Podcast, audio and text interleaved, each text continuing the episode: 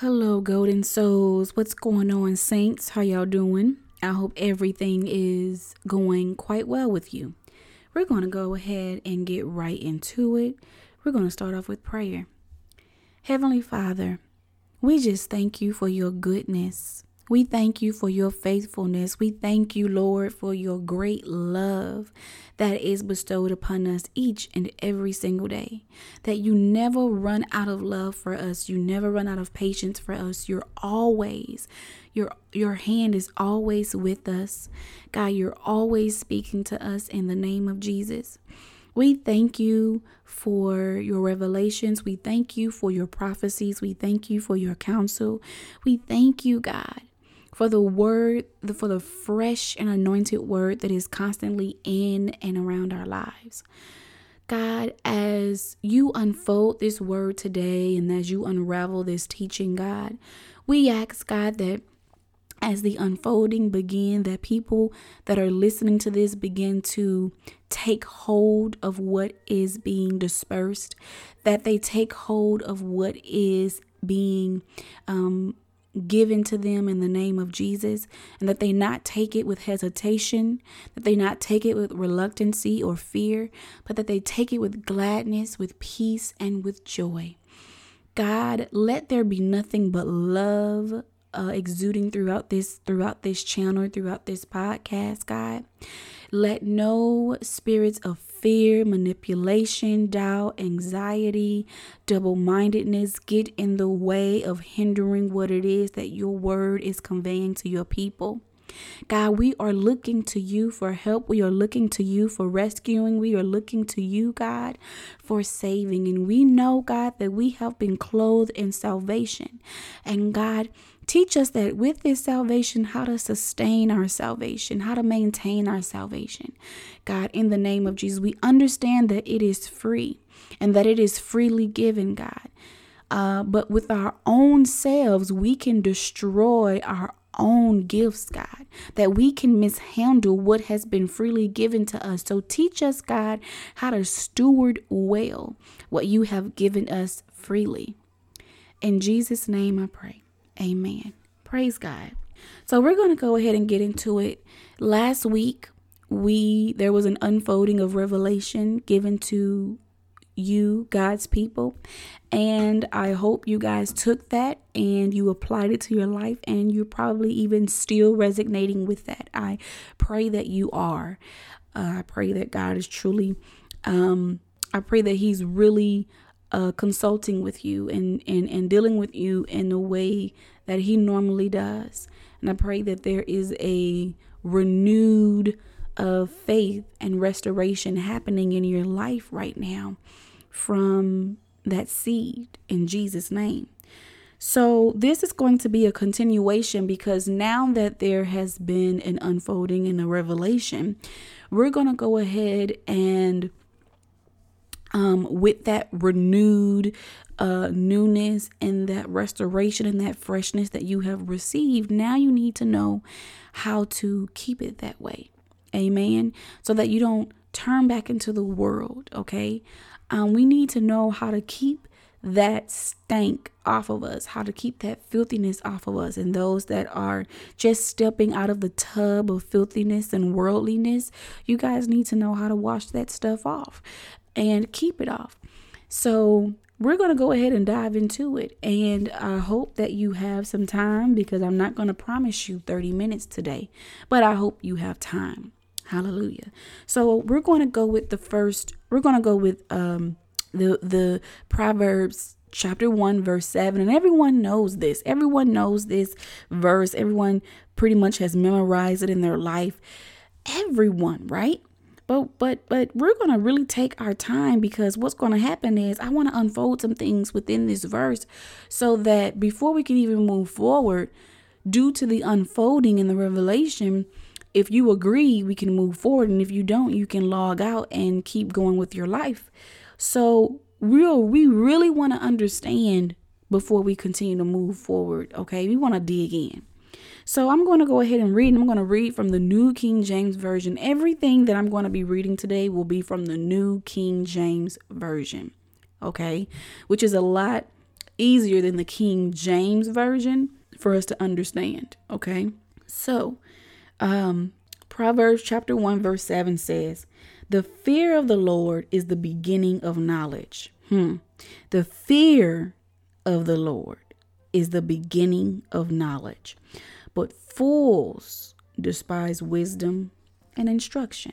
Hallelujah. So let me go ahead right now and break this down for you.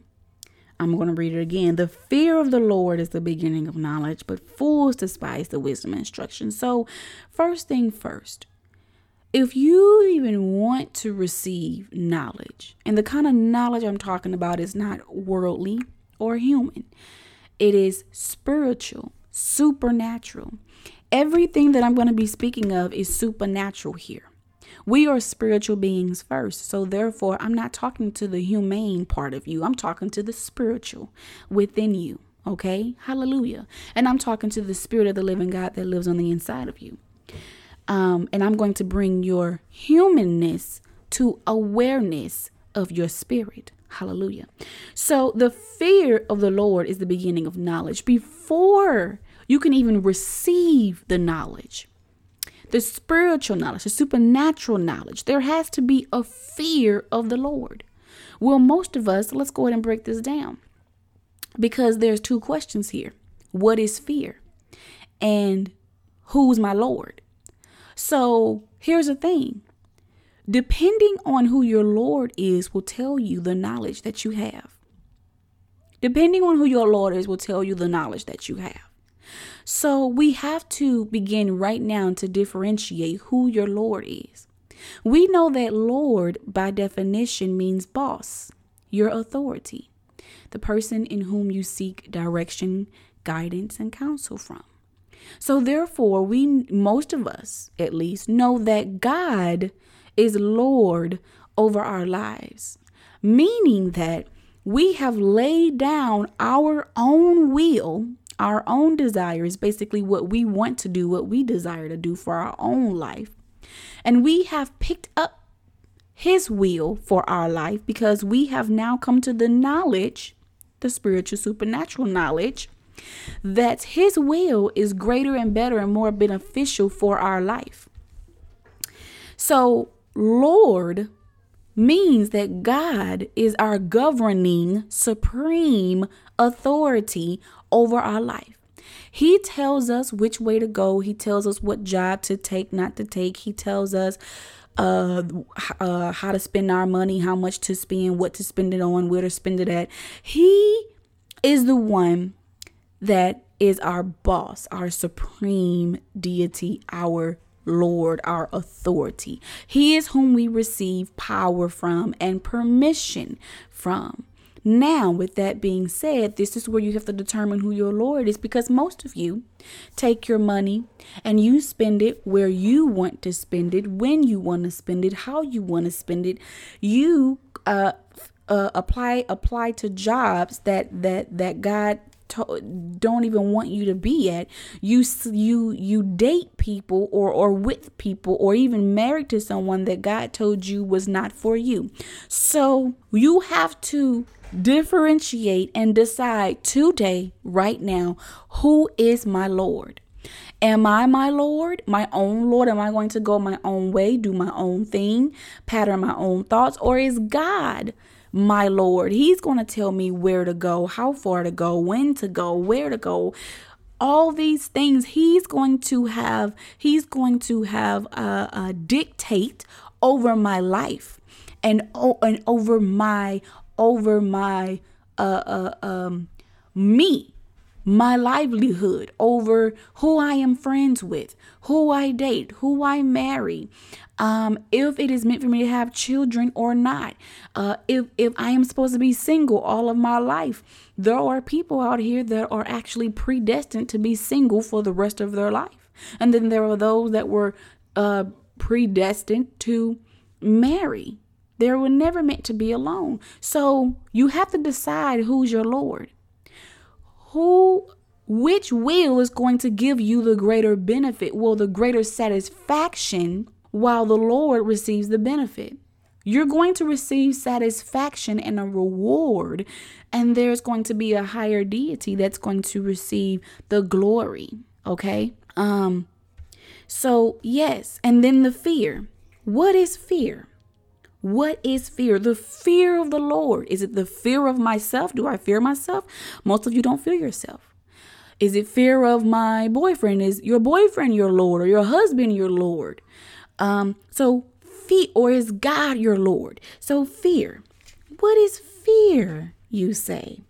Fear in the Vine's dictionary, there's a few of them but it is this one that I am going to refer to specifically in specifically to this scripture. It is the Greek word eulabeia. Eulabeia. Eulabeia. That is the fear that God is speaking of here. The Greek word eulabeia, which means reverence and godly fear that the the the fear of the Lord meaning that when I look at God, the way that I look at him, the way that I uphold him, the way that I see him, the way that I that there is when when I think of God, there is a reverential there is a reverential fear. There is a godly fear. There is a and I am in awe. I am in awe of him. That is the kind of fear that God is talking about. Godly reverential fear. That is the kind of fear, like the utmost respect more than anybody in the world, the, the utmost respect. And that fear is mingled with love. That's the kind of fear that's mingled with love. And that is the kind of fear that God wants us to um, have for Him. Not the kind of fear that makes you afraid or fearful or frightful or cowardly. That is not that type of fear because trans, though that type of fear belongs to the transgressor, belongs to the transgressor. Transgressors have cowardly fear frightful fear, and we are not transgressors. We are God's children, and so we are to look to Him in awe and utmost respect. So, the fear of the Lord, the reverence of the Lord, honoring Him, commemorating His glory, uh, uh, uh, worshiping Him, uh, uh, being in awe of Him, bathing in Him is the beginning of knowledge, receiving the very knowledge that is of God, the very knowledge that uh, that is of God that belongs to God that God has. You cannot receive his knowledge if there is no fear, if there is no respect, if there is no honor there, there you cannot receive his knowledge. But fools, fools are those that are morally deficient. They're morally deficient, which means they lack, they are malnourished in morality. And because we belong to God and we serve a morally perfect God, our thoughts and our ways ought to be in sync with His thoughts and His ways. So, therefore, the more we embed ourselves in God, the more we bathe ourselves in Him, the more we read His Word, we leave our foolish and childish ways and we begin to grow up and develop ourselves morally within God. But the word says that, but fools despise wisdom and instruction. Fools, according to the word of God, are people that lack moral. Okay? And so, therefore, if someone is trying to give them wisdom, or instruction from with biblical support and backing with God himself and they reject that, they are deficient in morals. They are malnourished. They are starved of morality. And it cannot be gained because when you reject his morality, you reject him overall. The fear of the Lord. So, do we agree? The fear is the reverential in all glory, worshiping, utmost respect of the Lord, which is God. Lord is your boss, just the supreme authority that governs your everyday life, your every decision. He is your decision maker. He is who he is who you consult with. He is who gives you that wise counsel. He is who directs your ways, places you on a firm footing and level ground. Is he your Lord? You have to decide that today before you begin because I'm going to keep going. So you have to decide that before you begin or or you one according to the word of God that is morally deficient, therefore you reject his wisdom and his instruction. It says you despise it, which means you actually hate it. You hate it. You don't like being corrected. You always have a rebuttal. You're always justifying. There's always something because fools justify. And I think I talked about this earlier in my podcast, early, early on. There are four types of fools. So you can look at that too. I'm not going to go back on that.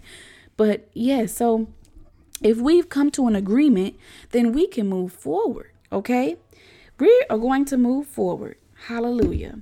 So we have, we're going to move forward to Isaiah. Hallelujah. We're going to move forward to Isaiah 55, verse 7. Isaiah 55, verse 7. Okay. So Isaiah, now, now that you have this you you you have that teaching. You understand the fear of the Lord is the beginning of supernatural spiritual knowledge. Okay? Okay, we're not talking about human knowledge here. Okay? Because we know human knowledge is foolish. So 55 7, if you agree with this and understand this, we can move forward. 55 7 says, Let the wicked forsake his way and the unrighteous man his thoughts.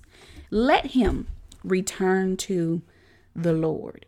I'm going to read that again. Let the wicked forsake his way, and let the unrighteous man his thoughts. Hallelujah. Hallelujah. Thank you, Jesus.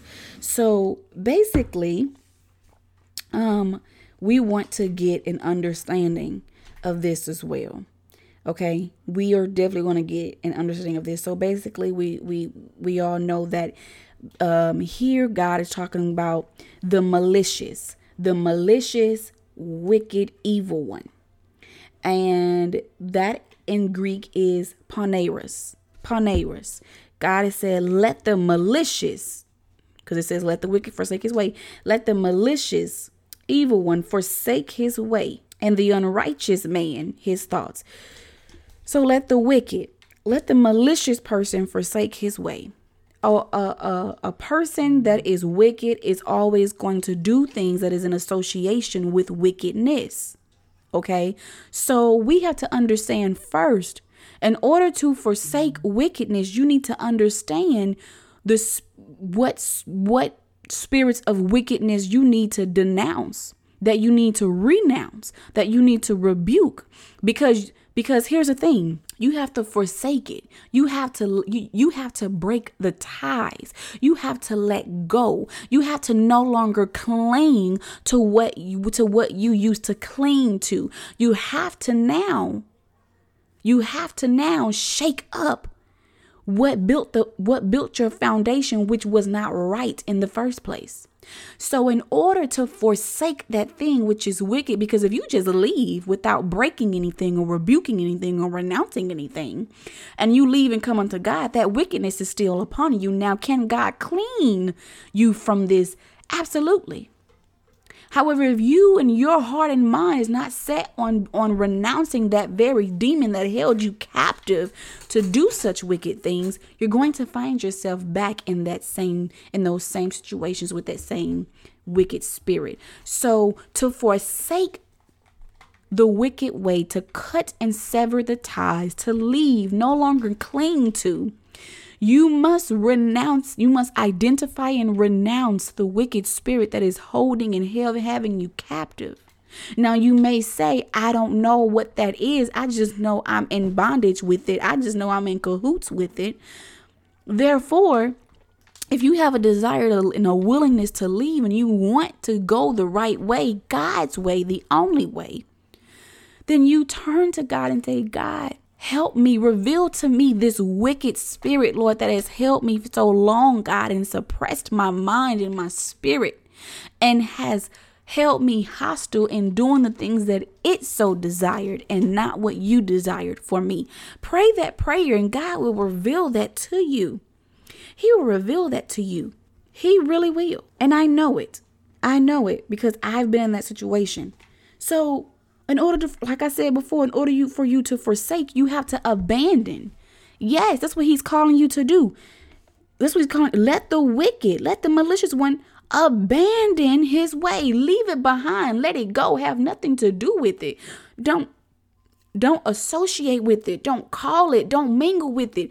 If you have any friends that you know you're trying to get clean and you have many friends that are still in their wicked ways, you have to leave them alone. You have to create for you a brand new environment. That's just like people going to AA and they if they want to maintain and sustain their sobriety, the first thing they tell you to do is change your environment. So now, since you are forsaking and abandoning the old toxic captive bond, uh, environment that you were once in, and you're being transitioned to a brand new environment, that is healthy and beneficial and nourishing to your spiritual health and body you have to change your environment. And and and you have to leave behind everybody that was in that environment and you have to be strong enough and willing enough to say I am not going to let these things that were that were of my former self into my new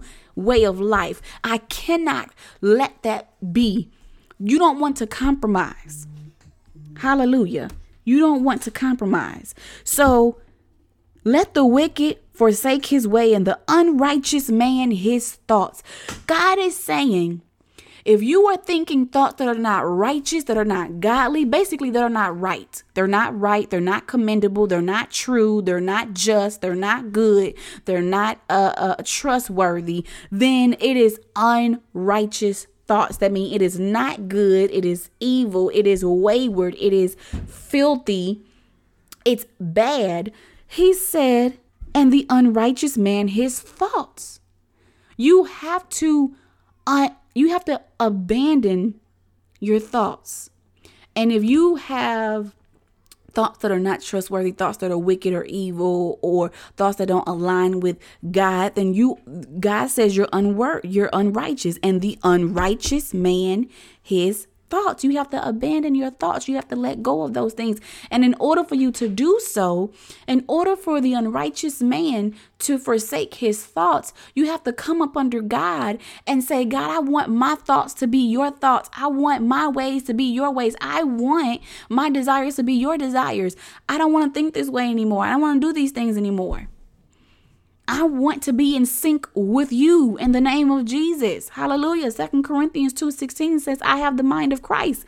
In order for you to even have the mind of Christ, you're not going to have unrighteous thoughts. So he's going to purify and purge you of those unrighteous things that are not of him so that you can be in sync with the mind of Christ. Hallelujah. So that's what you have to do. So the first thing is first. You under now that you understand the kind of fear he's asking of you, now you have to determine the Lord that you're that you're going to serve, the Lord that you're going to come up under authority, the Lord that is going to govern your everyday life so that you can receive his supernatural knowledge. Once you do that, then in Isaiah, it's saying to forsake your wicked ways, forsake those wicked, lying, malicious, manipulative, controlling ways. Forsake those things, abandon those things, let go of those things, leave that stuff behind because it is not of me. And your unrighteous thoughts so that you can become righteous. Hallelujah. I'm giving you the steps. I'm giving you the steps. Let's go to the next one here. Ezekiel 18, Ezekiel 1831. Is it 1831? Hallelujah, God. 1831. I believe so. Ezekiel 1831 says, Cast away from you all the transgressions which you have committed, and get yourselves, here it is. This is two instructions cast away from you all the transgressions which you have committed Part two, and get yourselves what? A new heart and a new spirit. A new heart and a new spirit. Mm, a new heart and a new spirit. And it goes on to say, For I have, no, for why should you die, O house of Israel? And I'm talking to you, God is talking to you. Why should you die? For I have no pleasure in the death of one who dies, says the Lord God. Therefore, turn and live. God, what, what is God wanting you to do? God said, turn and live. He wants you to repent. Repent. Live a repentant and contrite you you want to live a repentant life, a life of repentance. That's what John the Baptist said. And you want to have a contrite heart, which means you want a heart that that feels and have remorse in the name of Jesus. Because transgressors don't have remorse. Transgressors don't have any desire or intentions to repent. A transgressor is one that that basically uh uh um that goes against, they fall away. They fall away and they go against the will. And some of you have done that. We're going to be honest. Some of you have gone against the will of God. Some of you have fallen away. But he's saying here, cast away from you all the transgressions. Cast away. That means throw it. Throw throw it away throw it somewhere else. Just make sure it's away from you. Separate it. Separate those things that are not of me. Separate those things that have been dampering you and hindering you for so long. Separate it. Get rid of it. Throw it. Throw it back into the world. Throw it back into the world. Hallelujah. Hallelujah. Which you have committed. And get yourselves a new heart and a new spirit. He doesn't want you to die. He doesn't want you to die. He doesn't want you to come to ruins. He does he wants each and every one of his children to be with him, to be close to him when it is time to go.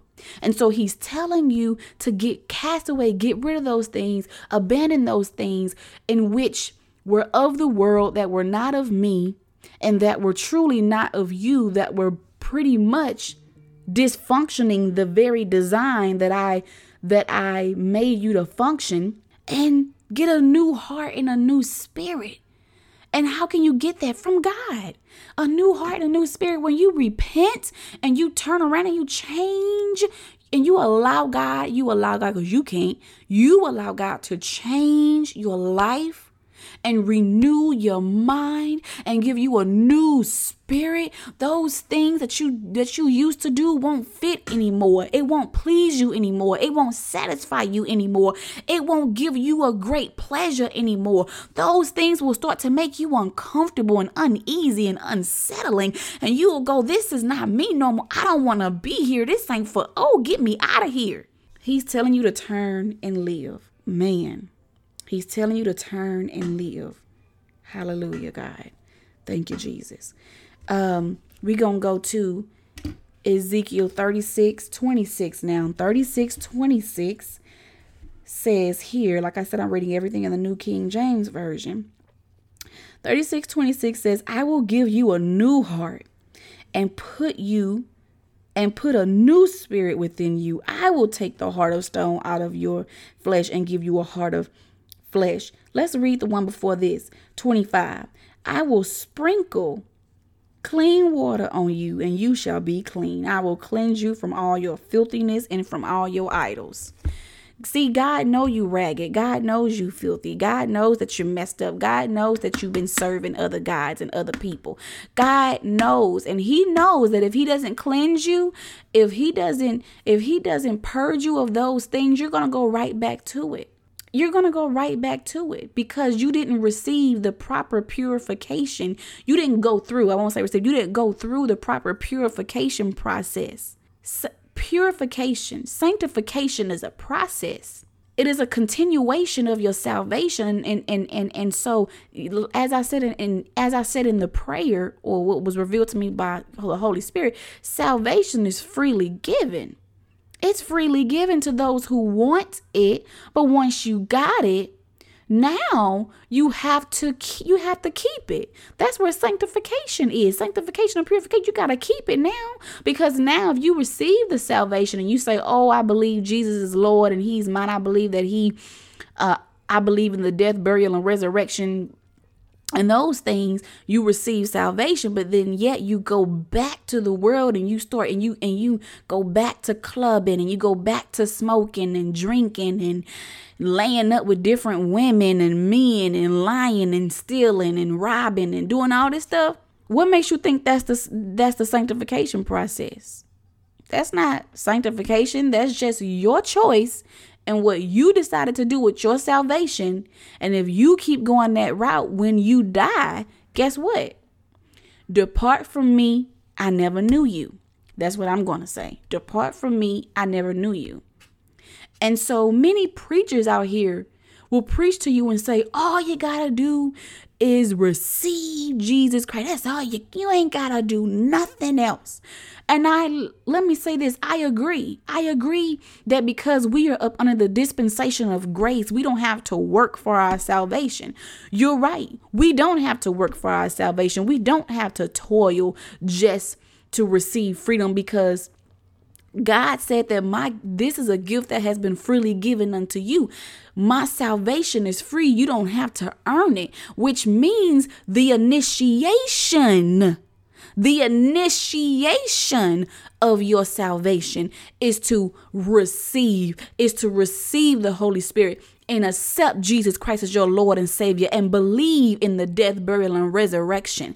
And then once you receive the initiation, because that's only the initiation process of your salvation, then you go through the process of the sanctification which is the renewing of the mind, the transformation of the spirit, uh, uh, uh, uh, receiving the cloth of Christ, uh, uh, forsaking your ways. You're beginning to forsake your old former self and go into your new self.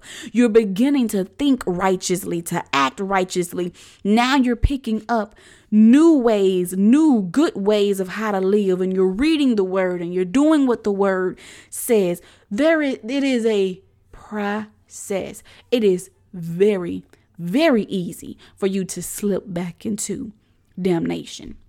It's very, very easy for you to slip back into the world and, and begin to mishandle your salvation. And I'm speaking to those of you that have mishandled your salvation. I'm saying to you, no more. It is time. You're either going to pick up the gift and begin the process of sanctification, or you're going to leave it alone. Because there are other people out there that want Jesus just as much as you do, even probably more than you do, and are willing to do his will and live out what he has called them to do. While you just sitting here on your couch eating steak and baked potato that's the only goodness of your life you're to receive. Because just because you picked up the salvation doesn't mean that doesn't mean that you have a positive end outcome. And i'm tired of preachers preaching that all you got to do is accept and nothing else because they're not given the entirety of it. The initiation is your salvation. It's freely given. It's freely given. That's just like Amazon. If Amazon if if if if you have a best friend that that sends you a gift, right? She sends you a gift, okay? Uh, a crock pot. We're gonna say a crock pot. She sends you a gift, a crock pot. It's it's it's right here on your doorstep. The initiation of you even receiving it is picking it up and taking it into your house. And then you unpack it. Okay? Th- those are all intentional choices and decisions. You pick it up, you come in your house, you unpack it. Then what do you do? You read the instructions. You read the instructions, most of you, on how to use it and if there's a problem, how to troubleshoot it and how to clean it, things of that nature. Once you've got that down pat, you plug it in. Now that you've read the instructions, you can apply the instructions. Now that you have picked up your salvation, now it's time to apply your salvation. With the crock pot, you cook it. You you you put food in it. You cook you dump the food out, then you clean the crock pot. The next day, you may want something else.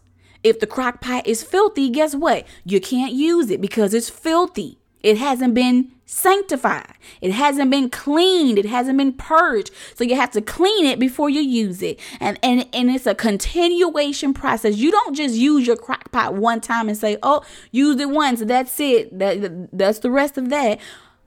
No. Your gift is the initiation. And now you have to go through the process to sustain it. What are you doing? All right.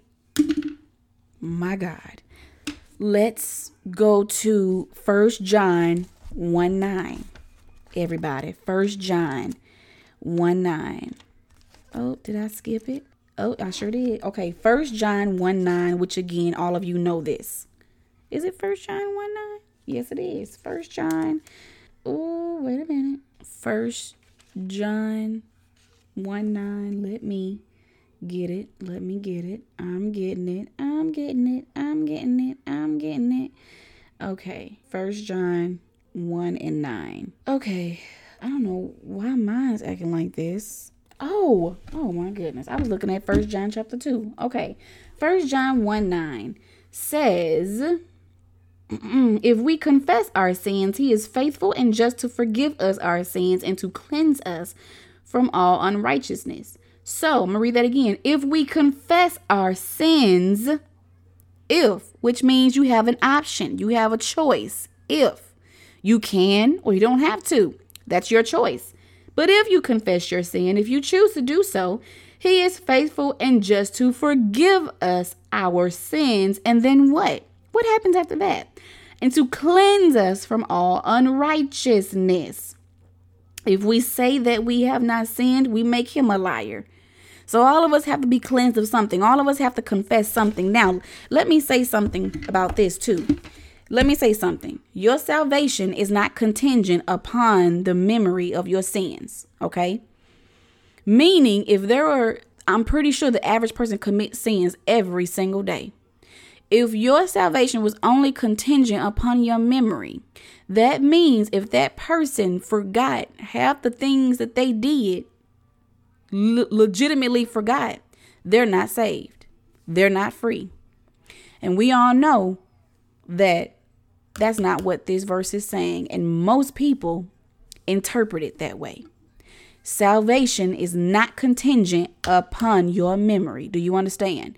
So, with that being said, this verse is basically talking about sins, number one, that you uh, confess your sins, wrongdoings that you have done to other people that you know of, the sins that you know you have done, sin, uh, wrongdoings and things that you have committed against God that you know of, and even other sins that you have just done that you know of, and those things that you are not aware of those sins you're not aware of, just say, God, even forgive me of the sins that I didn't even know I committed. Forgive me of the sins that I didn't even know about, that I didn't, didn't even know was a sin.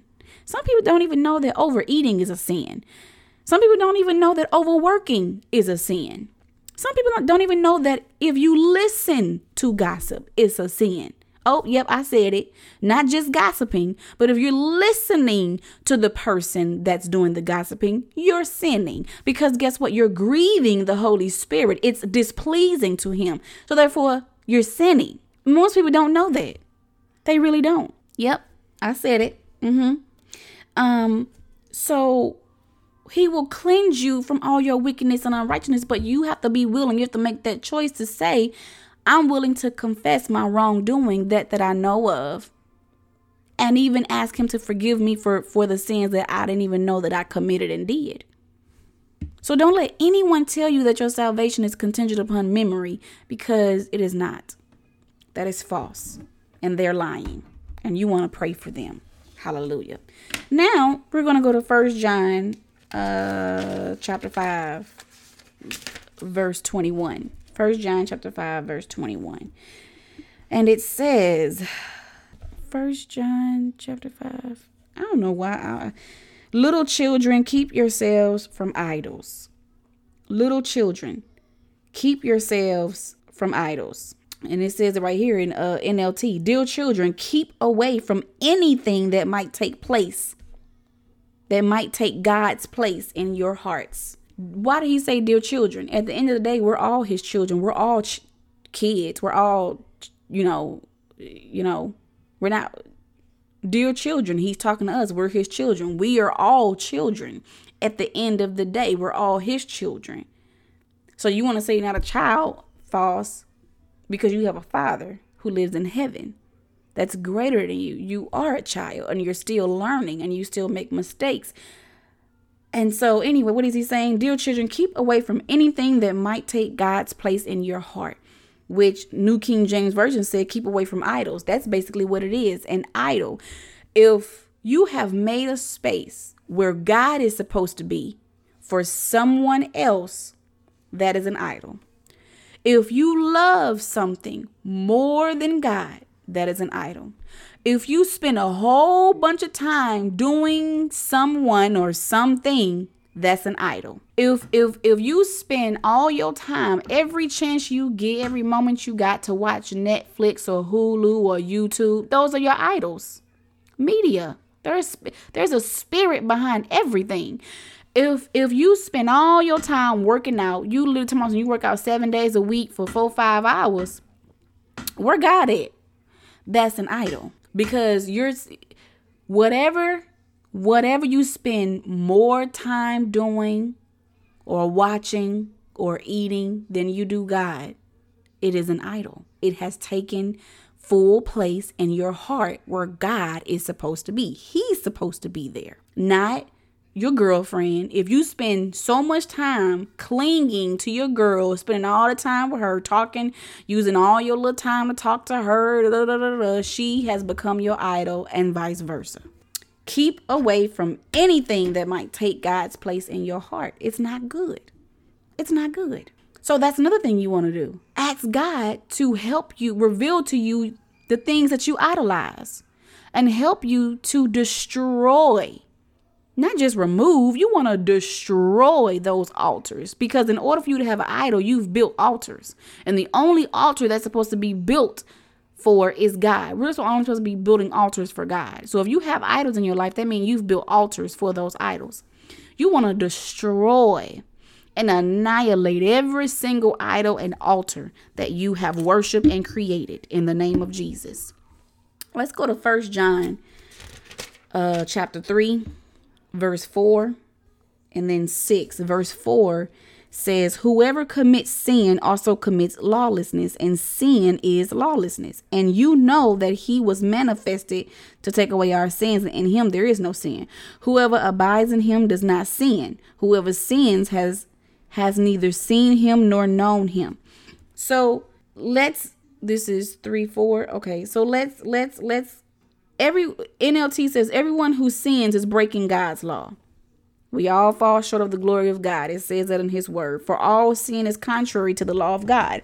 All sin is contrary to the law of God. So if you're sinning, and some of you are practicing it every day, some of y'all practicing sin every day homosexuality, adultery, fornication. I said fornication. I'm not going to say premarital sex because at this point, I, I, I feel like everybody is sugarcoating it and making it look cute. Because I'm going to tell you the truth premarital sex sound real cute. But when you say fornication, it's like, ooh, so, fornication, lying, abuse, all that that sin is contrary to God. It opposes God. It goes against what he stands for, what he is for, what he designed. Verse 6 says, Anyone who continues to live in him will not sin. So you cannot tell me you cannot tell me, woman of God and man of God, that you've been living and dwelling and worshiping God for 30 years and yet you're still unfaithful to your wife. You cannot tell me that you've been a child of God for 10 years and you're still lying on your taxes. You cannot tell me that you've been a child of God for three years and yet y'all still ain't married, but yet y'all having sex. You got two kids Uh, uh, I'm I'm not look, I'm not gonna say I'm not judging because the Bible says that we are to judge within our community. You are a child of God, you are within the body of Christ, you are within this community. So I am judging based off the fruits that you bear, and you're bearing sin. So anyone who lives, who continues to live in Him, if you living in Him, You know what he says is right. You know what he says is not right. You know what pleases him. You know what don't please him. You know what what is what catches his. You know these things, and if you still do it, you don't live in him because it says verbatimly in the word, anyone that continues to live in him will not sin. You're gonna hate sin. You're gonna hate sin. Now, am I saying that most of us go now? Most Christians don't go out to do. You know what? Let me be careful. To a certain extent, most Christians do not go out here deliberately sinning, okay?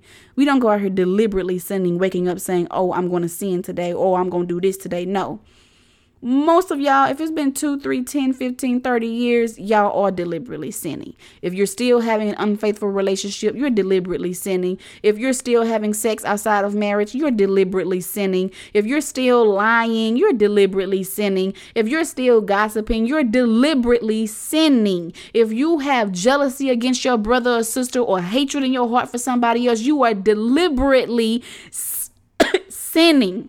So, to a certain extent, most Christians don't go out just deliberately sinning. But most of y'all are still living in deliberate sin. Sin is sin, and I understand that no sin is greater than the next. Sin is sin. Sin is sin. Hallelujah. And it goes on to say, but anyone who keeps on sinning, what does it say? Does not know him or understand who he is. So which one is it? If you're still sinning, is it because you don't know him or is it because you don't understand who he is? Because to know him is to love him and is to and then to love him is to follow his commandments. Ain't that what Jesus said? If you love me, you will follow my commandments. Or you don't understand who he is.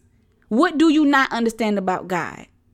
What do you lack to understand about him? His nature, his character, his what do you not understand that has you continually, deliberately sinning? Because if you knew him and you understood him, there's a less likely chance of you to sin. My God, Jesus Christ. Let's go to the last one here, verse 10. Verse 10, same, same one. First John chapter 3, verse 10 says, So now we can tell who are children of God and who are children of the devil.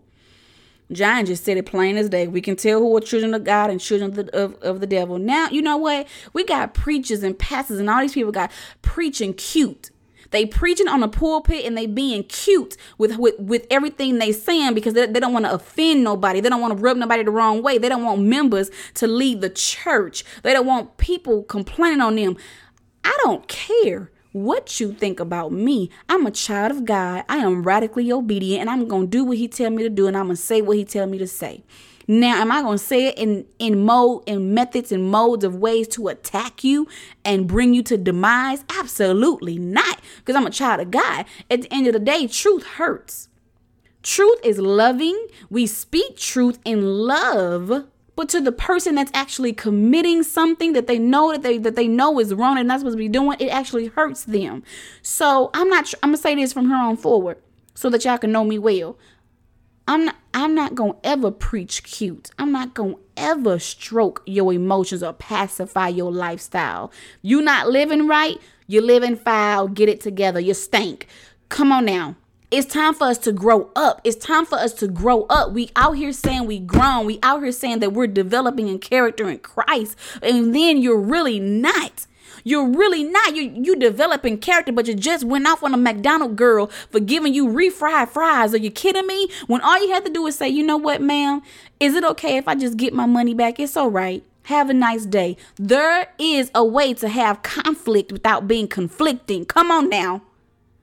Anyway, so now we have, the Bible says, so now we can tell who are children of God and who are children of the devil. Anyone who does not live righteously and does not love other believers does not belong to God. That sums it up right there. That's that's basically everything. Anyone who does not live righteously, righteously, telling the truth, loving your neighbor, being kind, being patient, not being like not being controlling, not demanding your own way, not being verbally, mentally, emotionally, or physically abusive, not having sex outside of marriage, uh, not being manipulative, uh, just all those things, you know, that's not living righteous. Like, when you do those things, you're not living righteous. So, anyone who does not live righteously, and does not love other believers. So now you gotta, you have two things you have to decipher. Am I living righteously? What does it mean? Like, am I living righteous? Do do I tell the truth? Do I tithe? Do do I help the homeless or the orphans or widows, as the Bible so, so to speak says? Do I do this? Do I do that? Do I seed into ministries or do I take advantage of people? Like, what? Come on now, live. Oh, and love other believers. God, am I am I holding unforgiveness in my heart? Am I bitter towards something? Am I do I have hate in my heart about a person, God? And why? Because you know, First John 3:15 says to hate a brethren is to commit murder. Y'all do know that, right? Yes, to hate a brethren is to commit murder. So you a murderer if you hate somebody. So you can't tell me you ain't never murdered somebody. Oh, I ain't no murderer. I just hate them. Uh, you are a murderer. You are a murderer because he equivalates that in the word. But that's what I wanted to give y'all today. Those are steps. If you need to lay out the steps again, then you need to uh, watch, you need to listen to this recording again. And so I pray again that you apply this to your life, not just to a part of your life, because all of your life belong to God, not just a part. Uh, apply all of this, everything to your life. If you know you're not living right, Get right. Get right. This even applies to me. Nobody's perfect. So to say you that you don't sin or you don't have nothing wrong, you're saying you're perfect and we know you're a liar because Jesus is the only perfect person that walked this earth. So I'm not perfect. You're not perfect. Your sister ain't perfect. Your daddy ain't perfect. Your dog ain't perfect. Okay? No one is perfect.